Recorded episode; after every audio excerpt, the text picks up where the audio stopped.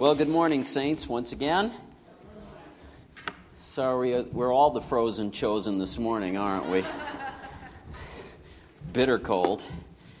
So, if you're uh, visiting, I just want you to know that we're in the middle of a series on Philippians, in the book of Philippians, and uh, you'll be seeing some of that on the screen in a minute.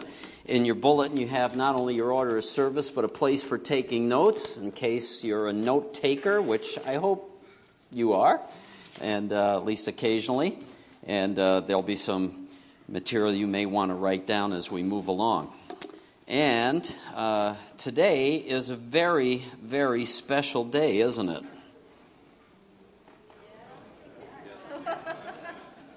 Wow. See a lot of marriage counseling coming this week. We've been running a series, and uh, I've been using an old church rune from England, Lindisfarne, Holy Island, just as a reminder that the church is a living thing, a living uh, family, and uh, families come and go, but the family of God continues all around the globe, somewhere at any given time, and we're part of that now. But there's a character I want to put on the screen he relates to today. Anybody guess who that is? Well, you can read it, right? St. Valentine. I thought, this is free. This isn't in the notes. I'm not even charging you for this, okay? Um, I thought I'd put that up there because I wonder how many of us know the story behind that. You know, we give little candies out, said, Be my Valentine, all of that, right? Where do we get that crazy stuff? And people think he was all about love. Well, all the Christians were supposed to be about love, you know. Agape love, putting another person's need ahead of my own. That's the word. That's what it means. Charity, translated in your old King James Version, there's a connection to that, right? Of course, that was universal among the saints. But let me tell you the story about Saint Valentine. And I always do this, lose my notes. This was about the third century, all right? So 269 about uh, after the time of Christ this Roman priest was living during the time of Claudius, who was the emperor who was persecuting Christians. And here's a very interesting thing. Don't always know this. In those days, Claudius set out an edict which said that young men couldn't get married and especially of military age. I don't know what all the details are, as one uh, father from, uh, Catholic father O'Gara from Dublin explains, a bit of a scholar on this. Basically, that he didn't want men to get married because then they wouldn't serve fearlessly in the military. So while they're of um, conscription age, I'm sure that was his edict. But the culture, which was either polygamous or very immoral in those days, if you've watched any of that stuff on TV, HBO series about Rome, you know it was pretty rank. And uh, some of that is true. And so those who were interested in hearing the truth of the gospel felt like this is a very honorable thing. And the church stood very clearly that marriage was very sacred. It was to be permanent between one man and one woman.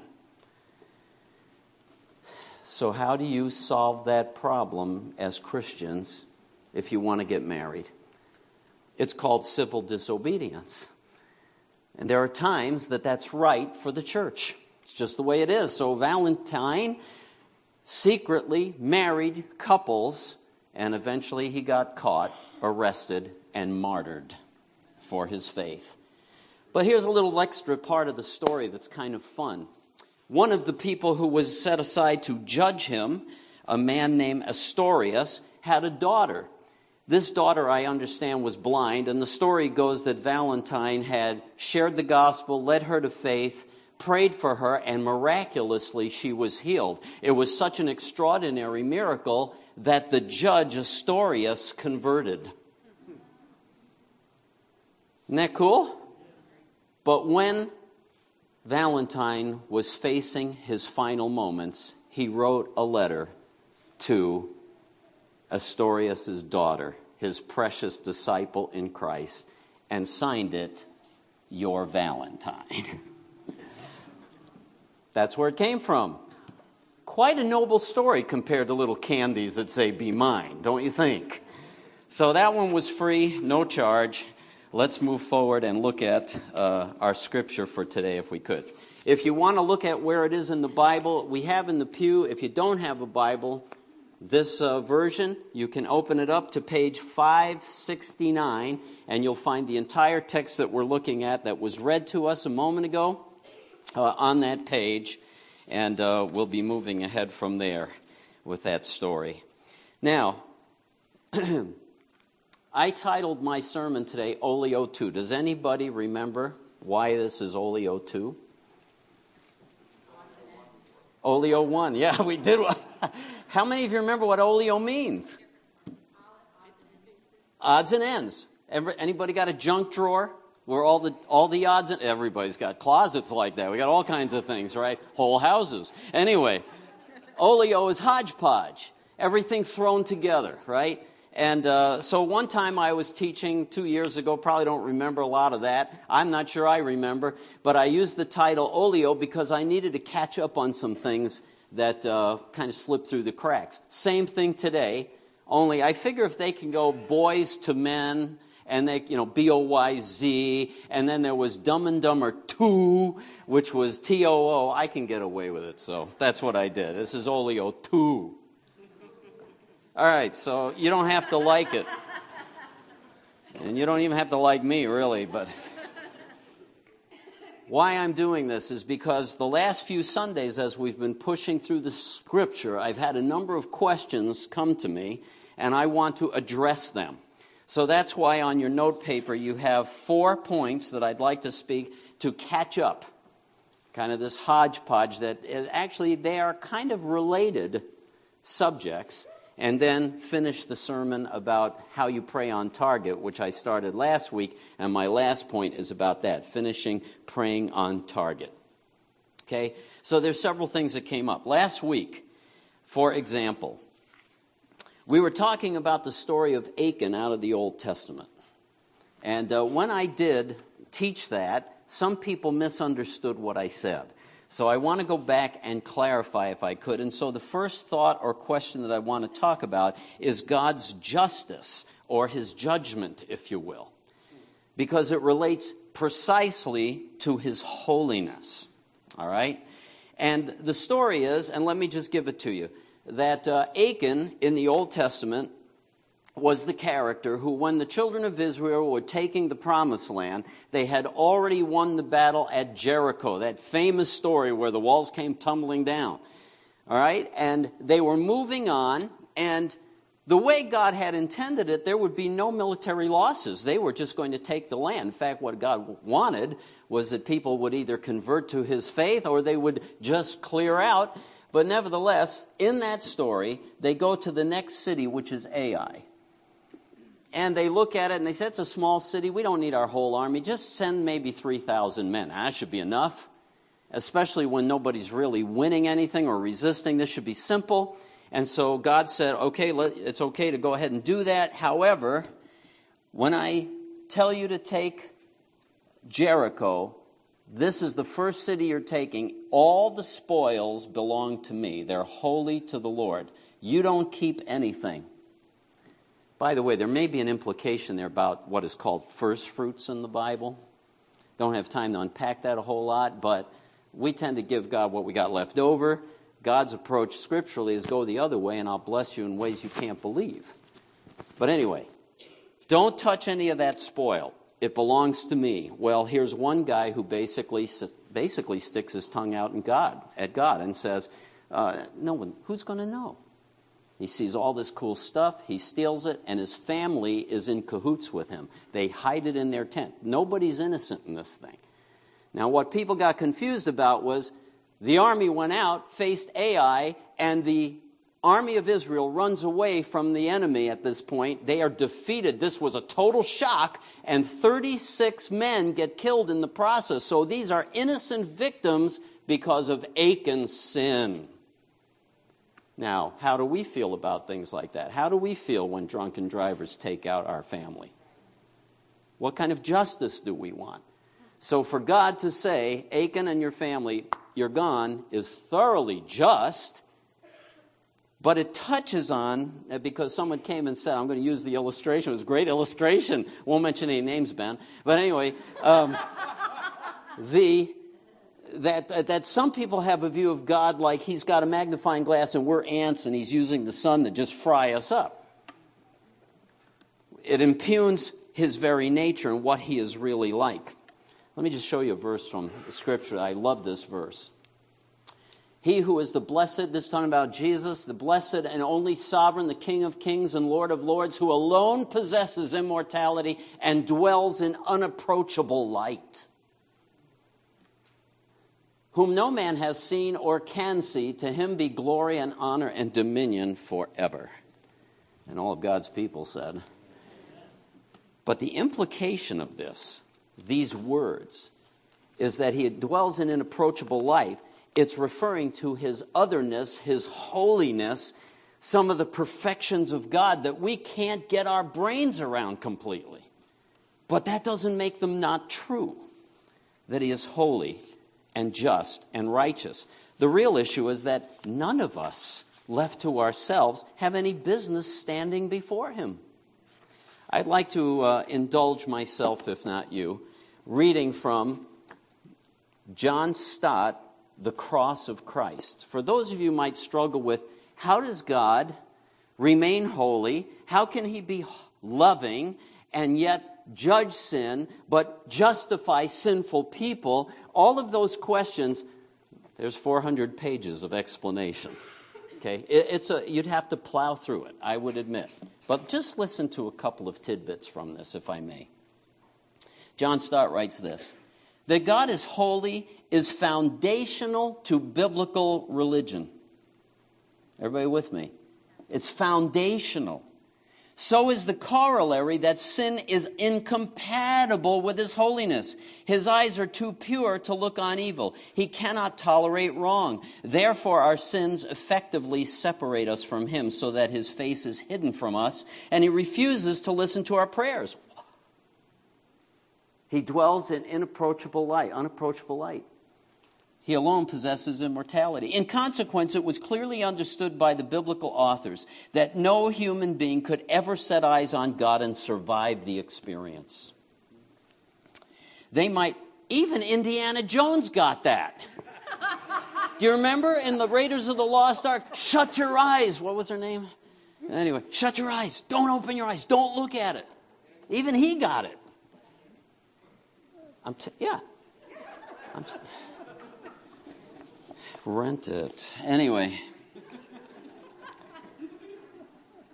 They might perhaps be permitted to see his back, but not his face, the sunshine, but not the sun. All those who were granted even a glimpse of his glory were unable to endure the sight. Moses hid his face because he was afraid to look at God. Isaiah, go down the list. They all have the same response. You're too holy. Can't be seen. So there's something about this holiness of God that we sometimes miss. Here's his complaint, if you will. We saunter up to God to claim his patronage and friendship. It does not occur to us that he might send us away. Now, some of you, I know your evangelical doctrine is messing up your processing on this. Listen. We need to hear again the apostle's sobering words, Apostle Peter. Since you call on a Father who judges each man's work impartially, live your lives in reverent fear.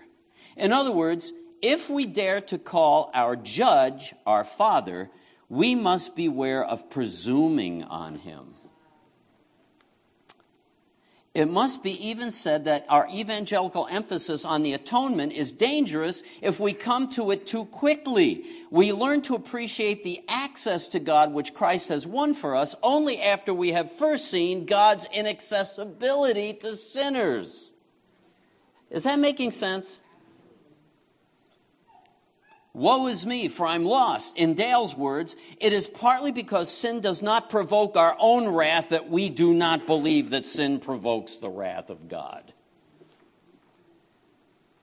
Boy, I sound like an old fashioned preacher here, don't I? That's because this is what it says. In consequence, well, let me just read this last paragraph. We must therefore hold fast to the biblical revelation of the living God who hates evil, is disgusted and angered by it, and refuses ever to come to terms with it. In consequence, we may be sure that when he searches in his mercy for some way to forgive, cleanse, and accept evildoers, it was not along the road of moral compromise. As Brunner put it, where the idea of the wrath of God is ignored, there will also be no understanding of the central conception of the gospel, the uniqueness of the revelation of a mediator. Similarly, he who knows, only he who knows of the greatness of wrath will be mastered by the greatness of mercy. See, we all say, oh, see, he's preaching an angry, hateful God. That's what the culture does because they don't even think it through. No, a God who loved us enough that the wrath fell on his son and crushed himself on our behalf. When we talk about the son being the victim, if you will, that's God. God loved us enough to pay for it with his own being. You see? So that's the first thing understanding the justice of God, and we can never fully grasp this. And the second thing is like unto it, and that has to do with the character of God. Scripture reveals it this way. And this is the message that we have heard from him and announced to you that God is light. In him there is no darkness at all. There's not evil motives like we have. We tend to be petulant. We tend to be vicious and resentful and bitter. He's not like that. God is light, and in him there is no darkness at all. I missed something last week. We were singing a song called Beautiful One. Anybody remember that one? Beautiful One I love, Beautiful One I adore. I know sometimes guys feel a little self conscious singing songs like that to a sort of a male figure who God is, you know. And uh, it's something we have to grow in. Let me illustrate to you why I love that song so much. I think I've shared it before, but might have forgotten. I was out in San Diego. I was taking training with my friend Gary, who came here and spoke, who had been rescued out of the gay lifestyle and is now ministering to people with gender confusion, conflict. And uh, we went out for the training, and here are all these people, much more honest about their brokenness than the average church member, let me tell you. And they are worshiping with two songs that have become my favorites ever since. Uh, Blessed be your name in the land that is plentiful, that one. And this song, Beautiful One I Love. People pressing in to get it right, to see God as He really is, to get it right. That the God who made us, male and female, He created them. And that those things that God created in His image, male and female, He created them, are good gifts to the human race. It's a good thing. And if I can get that clear in my head, I will be improved in my own soul. I will see God more clearly, and that will transform my inner man. That's been true for all the great saints as they press in, and, and that's true for you as you press in, right? It transforms us. Um, one of the people that I have always appreciated has been um, Jonathan Edwards uh, greatest theological mind back in the early days of our nation and part of the Great Awakening took place, but he was quite a deep character. Everybody thinks of Jonathan Edwards and immediately says, oh, he's the one who preached sinners in the hands of an angry God, and everybody freaked out in the church and, you know, made professions of faith. That's all they see. There's a lot more to this brother.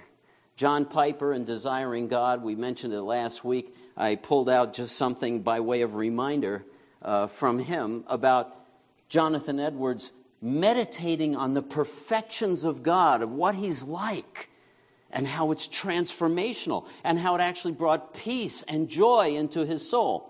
Let me just read just a quick portion. Many of us have gone through a period of deep struggle with the doctrines of God. For example, this doctrine of sovereignty. You always hear me say, God, you're sovereign and you're good. You have to make up your mind whether that's true or not. I can't make up your mind for you. I can't settle it in your soul. I can't do that for you. The Spirit of God has to do that for you. But what is He really like? For instance, sovereignty. If we take our doctrines into our hearts where they belong, They can cause upheavals of emotion and sleepless nights. This is far better than toying with academic ideas that never touch real life. The possibility at least exists that out of the upheavals will come a new era of calm and confidence in God. Did, did you catch that? I can tell you that is true. In fact, I'm hanging out with some other pastors. I do that once in a while. We're doing some spiritual formation issues out of five major things that influence the lives of pastors, a little study that we're doing. Guess what one of the biggest growth factors is? Who said it? Huh? Trials, difficulty, suffering, hardship. There's something about that if we'll press into God. In fact, when I went through my, tri- my ordeal that, uh, you know, lost my seat of power up north and eventually ended up here, I had a sister in Christ who's like my spiritual accountability partner. Sorry I'm past you guys. Are you okay? I don't want to give you a crick in your neck. I'll pull back a little bit. Um, basically said a profound thing. Well, told all my problems, how upset I was, how miserable, how unfair, how God didn't know what he was doing. I laid it all out. None of you have ever said anything like that, have you? And this sister said, I guess you're going to find out who God really is. That's after 30 years in ministry and a lot of cool things I saw. Yeah, I guess you're right. And she was right. Ooh, am I mad? Anyway. No, it really did work. So, Jonathan Edwards, struggling with the issue of God's sovereignty, for example. From my childhood up, my mind had been full of objections against the doctrine. Used to appear like a horrible doctrine. Consider, God is sovereign, and yet there's evil in the world, and somehow he works this for good, right? That's not easy to swallow. So he's struggling with that. But I remember the time very well when I seemed to be convinced and fully satisfied as to this sovereignty of God. There's been a wonderful alteration in my mind in respect to that doctrine from that day to this, so that I can scarce ever have found so much as the rising of an objection. In the most absolute sense, I have often since not only a conviction, but a delightful conviction. The doctrine has very often appeared exceeding pleasant, bright, and sweet. This guy would think about the the perfections of God and, and be overcome with love and joy and just break down. And it's like, what? Are these guys weird? No, they're connecting with the one who made them in ways we often just gloss over. The doctrine has been often appeared exceedingly pleasant, bright, and sweet. Absolute sovereignty is what I love to ascribe to God. But I didn't start there. See, we want the McDonald's form of sanctification, right? Drive through the drive through, you know, drive out with it. But it's a process that we're in. Okay, that, these were all my catch up verses. Can you imagine? Let's see, I got four minutes left. All right. Next one. If the Son sets you free, you will be free indeed. Isn't that a great verse? Okay, what does it mean? Last week, when I preached about legalism being a demonic damaging way of thinking and doing Christianity, which it is. Some of you burst into applause, which almost gave me a heart attack. Hasn't happened very often here, but it did happen, and I'm kind of glad it did. But I thought it'd be appropriate to be clear about that. So in your notes, you have four little slots there because God's liberty We've looked at his justice. We've looked at God's character. I'm sorry, I didn't give you the C. God's character. In him is light. There's no darkness at all. He's consistent. And looking at his perfections does, in fact, transform us. One last thing on worship. Can I just exhort us? Some of us, let's get the music stuff over and hear the meat. You need to open yourself up to the first part. When I survey the wondrous cross on which the Prince of Glory died, my richest gain I count but loss and pour contempt on all my pride. It's transformational if you will allow the Spirit to get a hold of your emotions, not out of control emotions. Let Him speak into your heart. Okay, enough of that. Next thing God's liberty. The liberty of the gospel, freedom in Christ. There are four ways that we are liberated by Jesus, four ways that we walk in freedom. The first should be obvious. If we have put our trust in Jesus Christ, we are liberated from the judgment that comes from the law being broken. We're saved from death. That's called forgiveness. That's why that whole thing about the forgiveness of God or the, the holiness of God, the fact that He cannot tolerate evil, we're relieved because we're received in the, in the beloved. That's, what, that's the gospel. When, when people say, I still don't get that thing of holiness, that means you still don't get the gospel. He's holy, cannot accept us as we are. He has to provide some way. And that's what the cross of Christ was all about. Am I, am I being clear? Number one, that would be the first liberty. We're freed from the power of death. The second thing is we're freed from the power of Satan. There is a real being called Satan and his minions that are at work in this world and in this room right now. We're freed from that, although few Christians have learned how to exercise their authority and use the sword of the Spirit. Satan. Third, we're freed from the law in terms of legalism. And what that means is not God's moral perfection laws. You can see an outline of that in the Ten Commandments, for example. Those moral laws remain steadfast. It's still wrong to steal, still wrong to lie, still wrong to cheat on your wife. It's all wrong. Okay, that hasn't changed. But man tends to add a lot of extra goodies. Commentary on the commentary. No, you have to keep this rule. You have to keep that rule. You got to keep that extra rule. In our church, we don't do that, whatever. And by the way, local churches have a right to do what they will. But I am saying that's not coming necessarily out of the scriptures. So all of those rules, like I had to wrestle with when we worked at camp. Remember, you weren't allowed to go roller skating. Pretty sinful activity. But that was one of the rules. Those are the rules of men. I'm freed from that. and I don't like roller skating. It doesn't matter. but I'm freed from it. Those are man's rules, and that's where we damage each other because we shovel lots of weights on people that they shouldn't have to carry. That was Jesus' complaint with the Pharisees. You pile big loads on people, and you won't even lift your finger to help them get out from under it. And that's not from God. But there's one other way that we are liberated. We are liberated from the power of sin. It's possible to live under the control of the Holy Spirit. Freedom in Christ is not libertine. It doesn't mean I can do whatever I want because there's no consequences. Oh, my friends, you can't sow your wild oats and then pray for crop failure. It doesn't work. There are consequences unless God is exceedingly merciful to bail you out. Even as a believer, you can't just go do what you want. Well, you can. But God has not liberated us to be libertine, to be disobedient, if the Son shall set you free, you shall be free indeed. Does anybody know the context of that verse?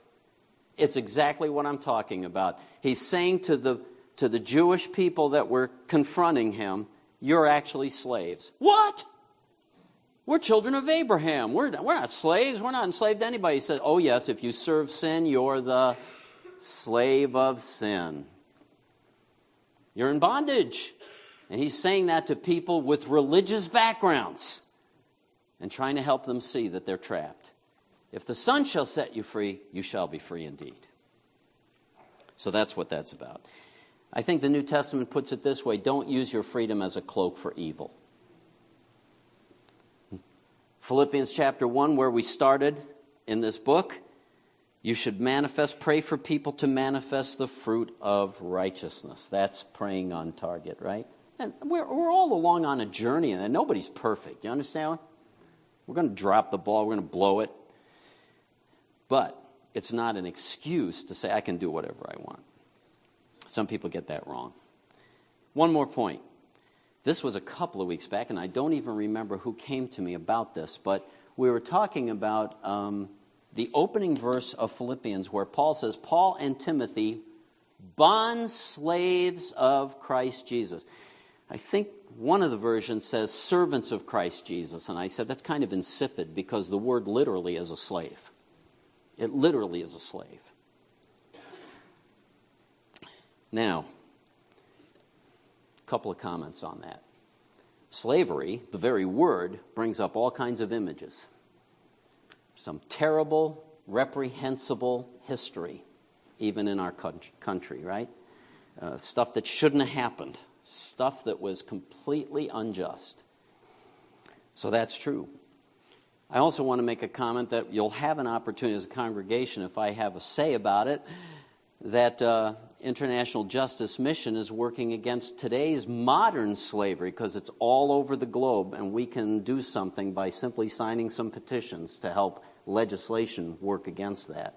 And so, in a few weeks, we'll try to do that. So, all you have to do is sign to help out because it's a nightmare out there. I hope you're aware of that. It's a nightmare what's happening to people unjustly trapped into slave labor, slave, you know what else is involved with that? And uh, it's a nightmare. So there's a terrible side to that. Go back now to the Old Testament context, if you will. The whole culture that the Jews lived in, slavery was an accepted fact of life. In the Roman Empire, slavery was still accepted as a, as a way of life. So when God started to give rules, he couldn't change all culture instantly, so he gave incremental instruction. Women's rights, believe it or not, in the Old Testament, incremental instruction. We think, oh, that was so bad. Well, we uh, got to read it in light of the culture. Same thing with slavery. So God tried to make arrangements where slaves would be treated with kindness. If you were lucky enough to be in a Jewish household, maybe you'd luck out and really live fairly well. And so sometimes a person who was in slavery was given a wife and had children and was happy working for his master. His master was well off, and he made sure the slave was well off. In fact, you can read about some of the servants in the Old Testament. These guys had cash and stocks and bonds and everything. You know, they had a whole portfolio of their own. And so it was possible sometimes for one of them to say, you know, I, I, my, my master's offering me freedom. I'm crazy to go out. I want to stay right here. I'm living really well. So if that happens, the master should take him to the judges. Here's what it says His master shall bring him to God. If you're not aware of it, the Old Testament word for God, one of the names for God is Elohim. It's a plural word, which, by the way, has implications about the Trinity, if you think about it. But occasionally it's a reference to rulers. So he should go to the elders of the city, go to the gate where the elders sat, and make a formal contract and say, he wants to work for me forever. We got a good thing going here. We love each other. We're happy. We're like extended family. And so he will bring him to the judges or to God. We're not sure what he's referring to there. Then he shall bring him to the door of the doorpost, and his master shall pierce his ear. See, they were way ahead of us. No tats, just a piercing in the ear. He's got bling now, you know. And with an all, and he shall serve him permanently. It was the symbol that he belonged to that household. And often they had a great deal of power and were the stewards over that household or whatever. Now, the only reason I brought this up was because when it says a bond slave of Jesus Christ, and we kind of cringe against that, I don't even like being told I should be serving God with my time or talent or treasures. If that could happen in a human context, do you think the master in heaven is a bad leader to serve? Or wouldn't it be the best deal around? I just want to encourage you serving Him with everything you have is the best deal around. He's a good master, a good head of the household. He really is. So, that's just a little encouragement for us, okay? That he's worth following and aligning myself with. Now, certainly I've aggravated somebody by now. Here's my famous slide. There it is. Any questions?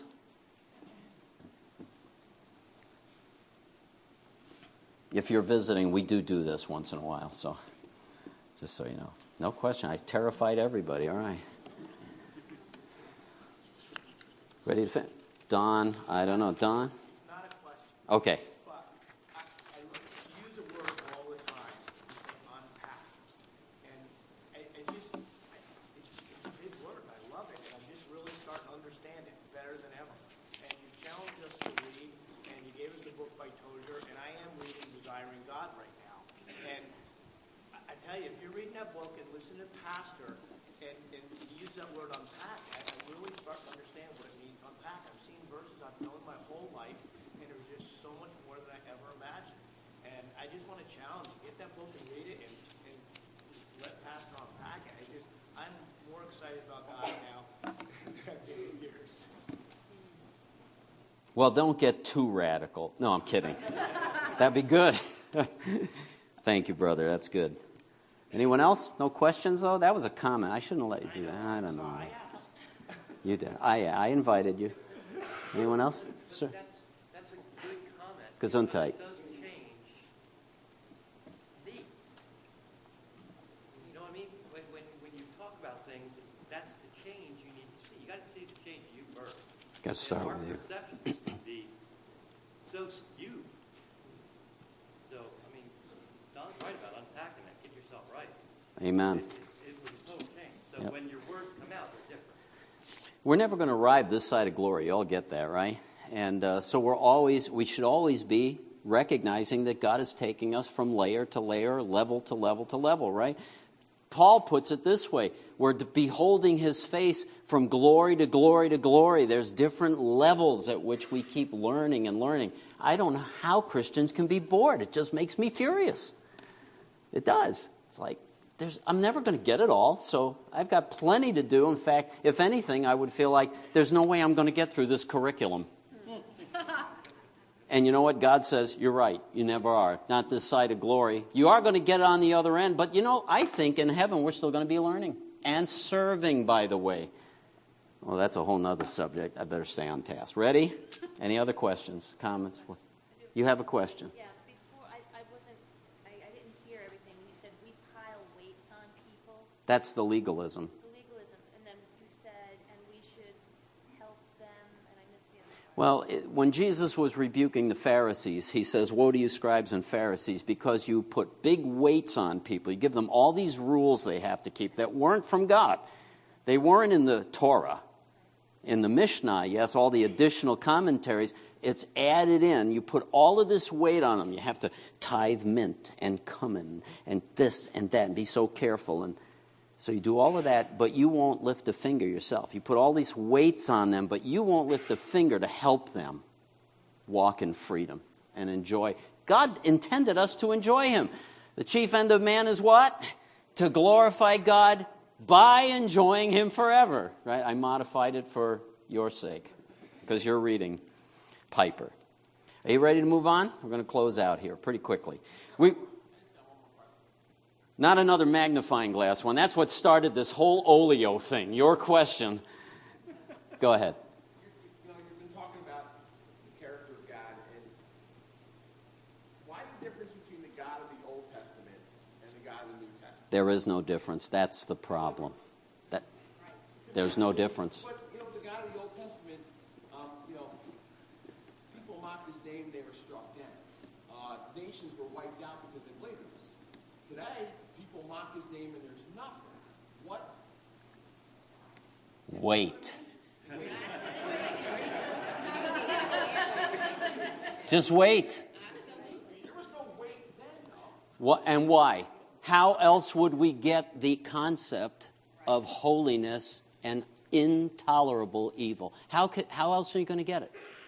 How else would the early church get that it was the same God unless Ananias and Sapphira got struck down right in their presence? Can you imagine that happening this morning?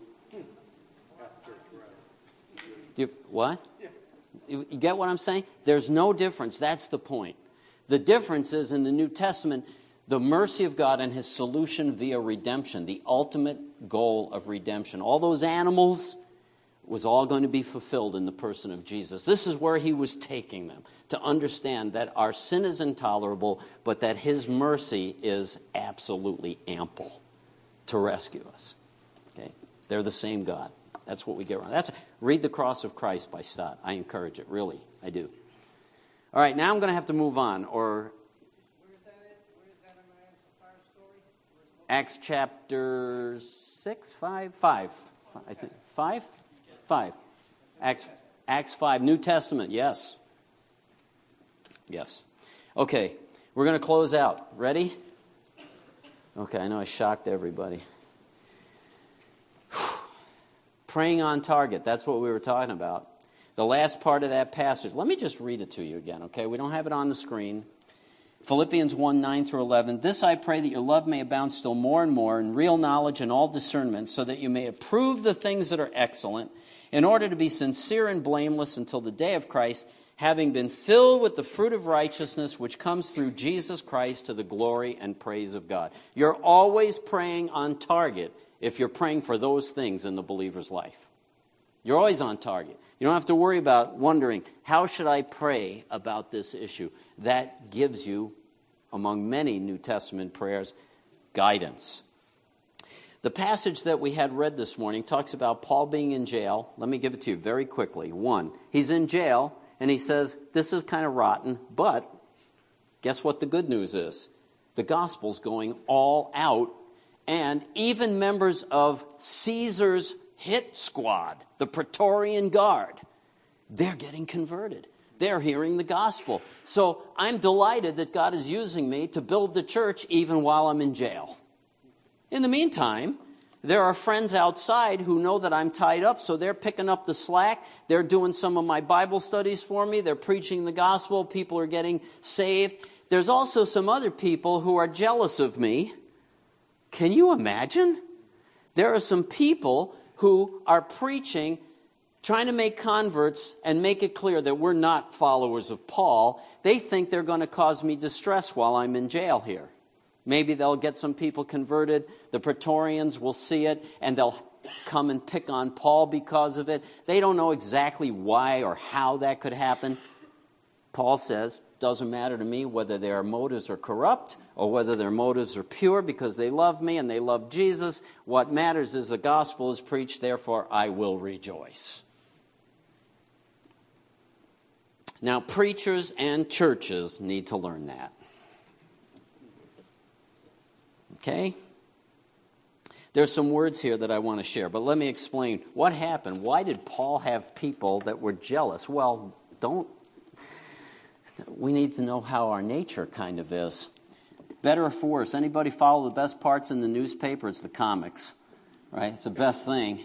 Better or worse? Little family, they've got their kids in school.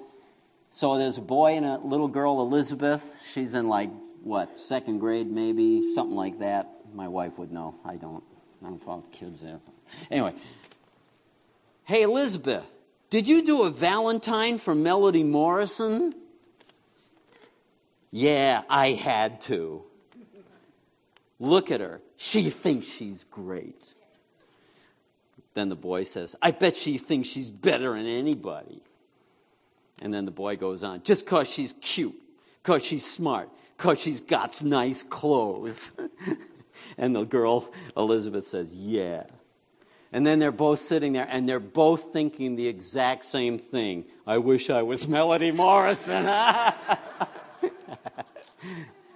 oh boy, is that human nature or not?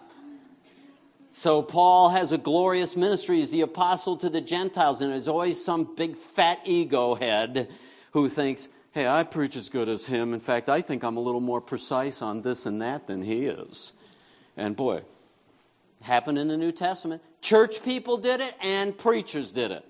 Some church people said, well, we're of Paul. And the other one said, well, it's too bad for you because we're of Apollos. And some of them were really spiritual. Well, we're of Christ. Are you getting it? Yeah, I'm better. Nanny, nanny. The words that are used there, jealousy and strife, it's just jealousy, spite, quarreling, and rivalry. But here's a freebie. He says, Some preach out of goodwill, knowing that I'm appointed for the defense of the gospel, which was our seminary logo, by the way, appointed for the defense of the gospel, Denver Seminary. But the other word comes right after that. They do it out of love. Others do it out of selfish ambition. This is the word. People who want Greek, I'm giving it to you. Selfish ambition, eritheia. You know what the Greek word means? Let me cut through it. Right now on TV, it's all in our face. It's the word for electioneering, running for office. I'm better than that candidate. You know, I'm better. That's what it is electioneering, intriguing for office, taking a partisan or fractious spirit so you can get. I want more tweets than the Apostle Paul. That's the bottom line. I'm better. I got a cooler ministry. You know, my website's better. Whatever. And it happens in the pew and it happens in the pulpit. I was in Belize, Central America, years ago, British Honduras, and um, I was circulating with our CB missionaries, as a matter of fact, and teaching on spiritual warfare. And uh, I went to several church meetings. I went to this one meeting, and this pastor was really dynamic and all of that. And I had been to other places, and they didn't look as dynamic as him. And I was pretty young at the time. And I said to our missionary who has labored and spilled emotional blood in that place for probably 25 years, I said, Well, that pastor we saw tonight, man, he was, uh, he seemed like your best option down here. And the missionary got very quiet. what? What? What I say? You know. uh, his reaction. It was late at night, and he said, "I don't do uh, emotional spent time well." He said, "Let's talk in the morning." He just said, "That was premature because the man's problematic with his ego, self-importance. Got to have it my way. Every other church isn't good enough." Every other ministry isn't quite good enough because we do it, I do it right. I've got it all together. Oh my goodness, that is not the spirit of Jesus. It's just not.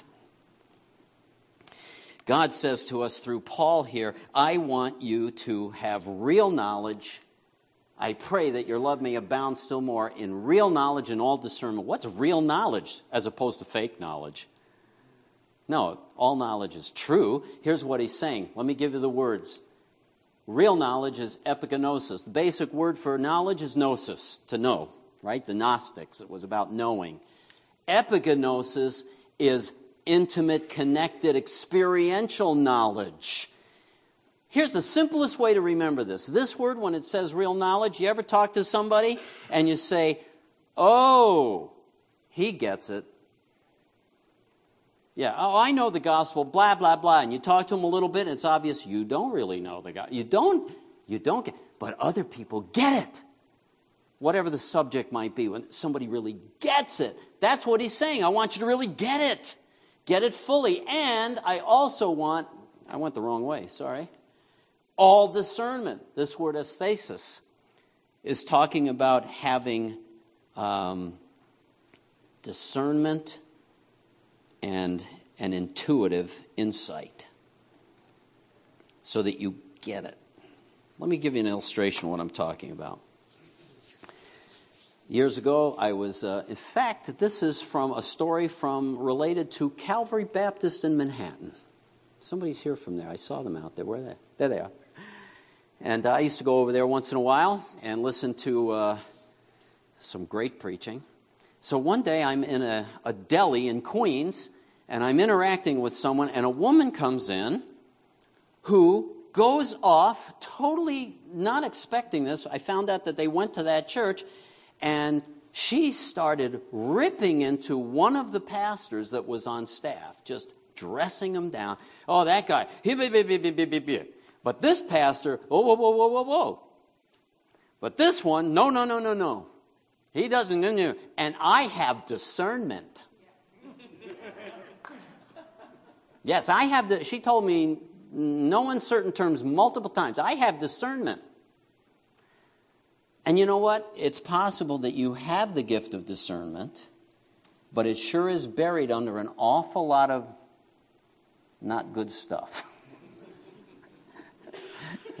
you have definitely the gift of criticism and motor mouth and a few other issues that aren't glorifying God. Maybe you have the gift of discernment, but I sure can't tell for sure by what I just heard. Because what I heard is, I'm of Paul and I'm of Apollos and I'm smarter than everybody else. And apparently, you don't really get it.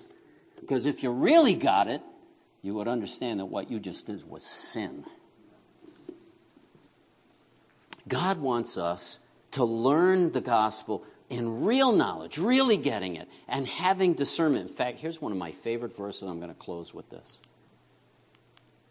Solid food is for the mature, who because of practice have their senses trained to discern good and evil. Isn't that a great statement? Senses trained to, to, to discern good and evil. The word trained there is they have their senses gymnasiumed. Gymnasiumed. You have to build up your spiritual muscles. You neglect it, just like your diet or your exercise or anything else, you get weak, you get whatever. Same thing in the spirit. If you don't exercise it, your muscles get weak. You have to build up your spiritual muscles so you can discern good from evil. So many times we want to help people get out of the situation they're in that's a little bit painful and stretching and uncomfortable, and we want to relieve that prematurely before they really get well and they really go deep. We need our senses trained to discern good and evil.